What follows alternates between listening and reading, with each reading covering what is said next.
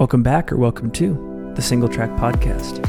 I'm your host, Finn Melanson, and in this episode, we talk with Tyler Green, a professional trail runner for Nike based in Portland, Oregon, who is lining up for the Western States 100 after a second place performance at last year's event. Before we get started, though, this episode of Single Track is brought to you by Soar Running. Soar Running, that's S O A R Running, are a London based high performance running apparel brand. Why am I excited to partner with Soar? Well, if you're like me, you take pride in your running gear and you want the best. That's why I'm stoked about this brand. They are pushing the running apparel boundaries when it comes to producing gear that we care about, like wet and cold weather layers and racing kits. I'm also excited because they are finally moving into the trail running space. After years in the figurative lab, they have launched a trail specific clothing line that I've had a chance to test. Specifically, their half zip t shirts, trail race vests, and trail shorts all out on multi hour runs in my backyard of the Wasatch Range. This apparel is the real deal. If you want help getting kitted out for your training and racing needs, Soar is offering us an exclusive 20% savings at soarrunning.com. All you got to do is enter the code SingleTrack20 at checkout, but act fast. This code is only valid through June and July. I'm stoked, people, and I care about you all. I wouldn't be endorsing something if I didn't believe in it and use it myself, so go check out Soar Running when you get a chance. With that, let's get on with the show. All right, Tyler Green, welcome to the Single Track Podcast. Hey, thanks for having me, Finn.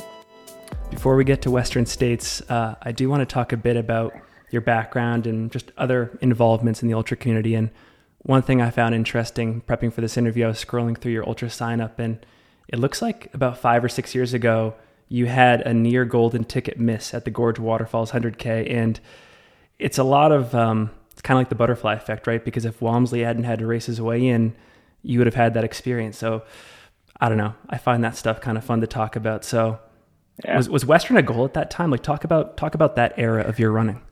Yeah, it absolutely was. And I think it was, um, I don't know if it was possible for me at that time. I didn't know if it was possible for me at the, that time, I should say. And the year prior, I was signed up for Gorge Waterfalls as well and was dealing with a stress fracture, you know, um, rookie year mistakes sort of thing. Yeah. Uh, getting too excited about running. Um, but yeah, that was a really, it was a really close race too. I think at the last aid station I was hearing, I was like three minutes behind and, um, and then I, I bonked pretty hard and lost a few minutes there. But of course, like, you know, there's always there's there's I can't I can't control that whether Walmsley's going to show up or not. Consider right. similar to, to last year as well, and you can't live in that live in those what ifs either. Um, yeah, I mean, I gave it my all for to to try to make it there, and then the, actually the next year I ended up third place at another golden ticket. So that's right. It was a little bit of a monkey on my back for a little while, and um, I was really happy to to punch it through at Bandera the year the year after that. I love talking ultra running history, so that's that's all fascinating to me. A couple other things. You have one of the coolest website names I've ever come across, Ultra Running Side Hustle. Can you talk about how that name was generated and uh, yeah, just how it came about? Yeah, well, my wife is a uh, a medical student and um, and medical and, and researcher, and I'm a teacher and we always kind of looked at, at running as kind of the side thing that we were doing and just trying to, to make it make it work in the midst of our other careers. And and so it came up with this idea of ultra side hustle but also um, we do some coaching as well. And so the idea of kind of for the most part everybody's everybody's got other stuff they're going on. And this ultra thing is is just on the side something that we love to do. And so um, keep hustling at it keep going for it. That's where it comes from. Speaking yeah. of your partner, uh, Rachel Drake, I imagine that having a partner who competes also at the highest levels of the sport is pretty awesome. Uh, maybe talk a bit about some of the benefits of that relationship as it applies to your own training and preparation for races like states. Uh, yeah, you know this. Well, my, so my wife's pregnant. Um, she's due uh, at the end of September, Oh, congratulations. And, thank you. So we're extremely excited about that, and um, and then also thinking about well, how does um, how does our transition into parenthood affect our running, and and how will we kind of work that all in? Um, you know, last year Rachel Rachel is my um, number one training partner and can put me on the ropes many times where uh, where I get a, a, big fitness boost from just chasing her up and down mountains. Um, and so that is probably or that's one one major benefit is just having someone who's that strong that I have to deal with on a daily basis. Um, and then that we're able to connect so um, so well out in the mountains. I mean, I feel like that's really where we um, where we we thrive together, or one of the places where we thrive together. And and I just thoroughly enjoy the times when we can go out into adventure, go go out and do a really good adventure run. Um, so that's like the ultimate benefit is just having such good positive vibes happening during these adventure runs, and occasionally we fight too, but mostly it's all good. Um, and then I, well, I'll just say that so this year in preparation for Western States, it's been a little bit different because yeah. um, while Rachel, she's she's been great for, or she's still running quite a bit, um, and all and but it's it's quite a it's slowed down a decent amount, and so um, we go on some nice easy runs together on occasion. But those bigger training runs, um, I haven't had Rachel with me, and that's that's been pretty challenging. Actually, it's a it's a huge shift, hmm. and um, and one of the big um, I, I don't want to say disappointments, but just like uh, it's the thing that I I love about training is being able to do it with my best friend and partner. Yes. And not having her there is it hasn't it hasn't quite been the same. Uh, so we're making do, and then on the other side of things is she understands this aspect of racing, and right. and she talks about like, well, if I'm not racing, then you're racing for the both of us, which I could interpret that with some added pressure, but instead it's it's her kind of bolstering me up and saying, um, I'm I get a lot of I got a lot of her good energy to to be able to continue to run well, and she takes care of some meals and stuff like that um, to make sure that I'm training well. I mean, probably more than I realize right now. She's taking up um, some different duties around the house, and just so that I can kind of prepare fully for for what's ahead. Mm. Thanks, Rach. no, that's I. No, I really appreciate. She's downstairs. Li- she's downstairs listening to all this too, so getting some serious points. That's awesome. That's awesome. Um, well, you also you mentioned that you're a teacher, and I think it's fair to say that you're definitely one of the best runners in our sport at this point in time. Um, given that, given that this is a side hustle, do you feel like you have all the tools in your life to perform at the top of the sport like enough time enough resources stuff like that? Uh, yeah i think that well and and this is actually my last year of teaching so i'm going to be moving on to to some coaching and other things. Um, so i think that in some ways um, it has helped me to not train not overtrain um, to put certain just restrictions on my enthusiasm for running and mm. and that that can be a really positive thing um, to have a different life that goes along with the running um, and then on the other side of things rachel and i both talk about how we feel like we've been able to do a decent amount with um, with not much and um, and we're excited to kind of make this transition and to put a little bit more of a priority on on the running to see if that can um, give us an additional boost as well so very cool. Well, I know that one of the biggest things missing in this training block was having your training partner in the mix for a lot of it, but was there anything else you were doing differently this time around in preparation for Western States compared to last year? And maybe just talk about like where your mind's at, where your body's at heading into this race.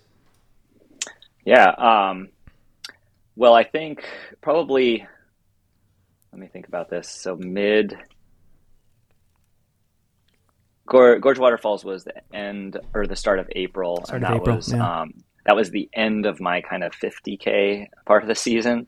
Uh, I did three different 50ks, and I hadn't done a 50k in probably two years, and that was um, definitely a change for me. Um, required a little bit more of like an intensity of racing, um, if that makes sense. Uh, in a hundred miler, I feel like things kind of unfurl much more slowly. Whereas right. in a in a, th- in a 50k, you've got to be in it and on it from the very start. Um, and so that honed my racing skills a little bit, as well as as running at an intensity that was primarily really pretty uncomfortable for me. Um, and, and that was a really good challenge. And then, um, so I feel like that was a good stimulus, um, just to, to race in a different way. And then took a week off, um, another week kind of tran- to transition into, into Western States training. And I'd say preparation compared to last year was fairly similar. Um, my coach, uh, Matt Lay, he, he says objectively that I'm considerably more fit than last year, which mm. I like to hear that. Um, and but it but I don't think the training the training blocks were maybe just like slightly more um, slightly more I don't know, intense isn't the right word, but a little bit higher volume, a little bit more intensity, nothing too extreme. Um, I feel confident in the type of training that I've done in the past, and that it doesn't need to be reworked, um, or that training needs to somehow be eye popping mm. um, because it's not just I'm not just training. It's not just the ten weeks of of preparation prior to Western States that are going to get me to the finish line. It's the years prior to that and this much much longer story that uh, longer story of training and racing and gaining experience and and gaining wisdom that uh, is is going to make me successful on race day. This may not be the case anymore, but I, I did listen to a previous interview you've had, and I think you mentioned that you like to change it up in terms of races. You don't always like to come back to races to do it a second or a third time. This is your second time at Western States. You got second last year, which is a dream outcome for most people. I'm curious what motivates you this time around. Is it purely trying to win the race, or is it something else? Yeah, and actually, this is my third time. Third, sorry. 2019. In 2019, I was 14th and um, and made a considerable jump in terms of my finishing time. But I think that it's even even bigger jump when you think about the difference in weather conditions as well. Yep. Um, so, what motivates me? Um, you know, I've I think I think there's there's only one way when you finish second place. There's only one way that you can improve the outcome of your race, and that's to win the race. But there are a hundred different ways to improve the the race your race itself and and to and to improve upon the way the way that I race and how I mm. feel about my finish and I think that while I look at it, it, certainly like second place was was so much of a dream outcome for me. I mean, last year I was thinking I think maybe I could place fifth and then I started thinking, you know, if you can place fifth, then maybe you can place third, and if you can place third, then then why can't you maybe win it? Who knows? Um, I think that same sort of um, pers- I bring that same sort of perspective in terms of the outcome of the race. Uh, in terms of the process, I know that there are a number of ways that I can improve improve the quality of the race that I, I put forth next week, um, and that's that will be my focus. Um, I know where I know where the minutes are and where they can be chopped off, and and that's going to be my goal. And I think I don't I don't see why why another jump in terms of finishing time is impossible. Mm, that's exciting. The last question I have for you: Could you give us some insight into the gear that you're using on race day? Um, yeah, we have a really exciting um, shoe that we're working on with Nike that I'm excited to um, use once again. I actually used it as a prototype uh, last year as well, um, which it's it's just a little faster, a little snappier, um, in a nice crisp white color. So. Uh, and I love wearing white shoes for, for racing. So I'm excited about those. Um, besides that, I'll be using um, HydraPak handhelds are are really a really solid um, way to be able to both keep hydrated as well as keeping myself wet um, regularly.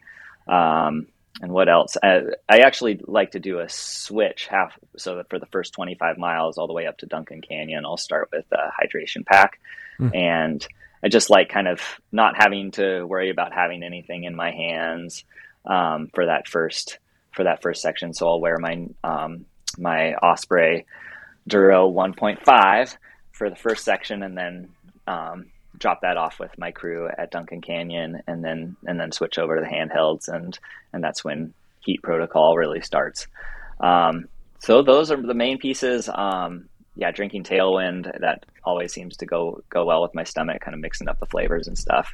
Uh, and hopefully not carrying a whole lot of gear. I mean, just keep it light and keep it fast.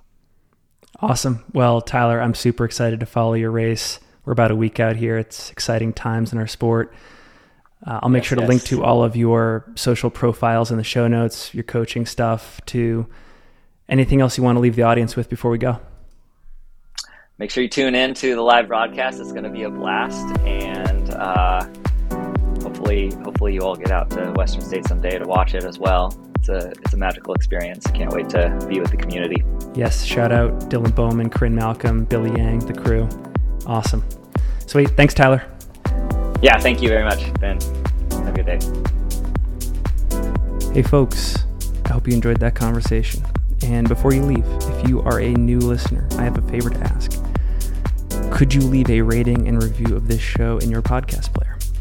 If you could, it would mean a lot to me because it helps more passionate trail runners like yourself discover this show. Regardless, I really appreciate your time. Thank you so much for listening. We will be back soon with many more interviews around Western states. Until then, I'm your host, Finn Melanson, and you have been listening to the Single Track Podcast.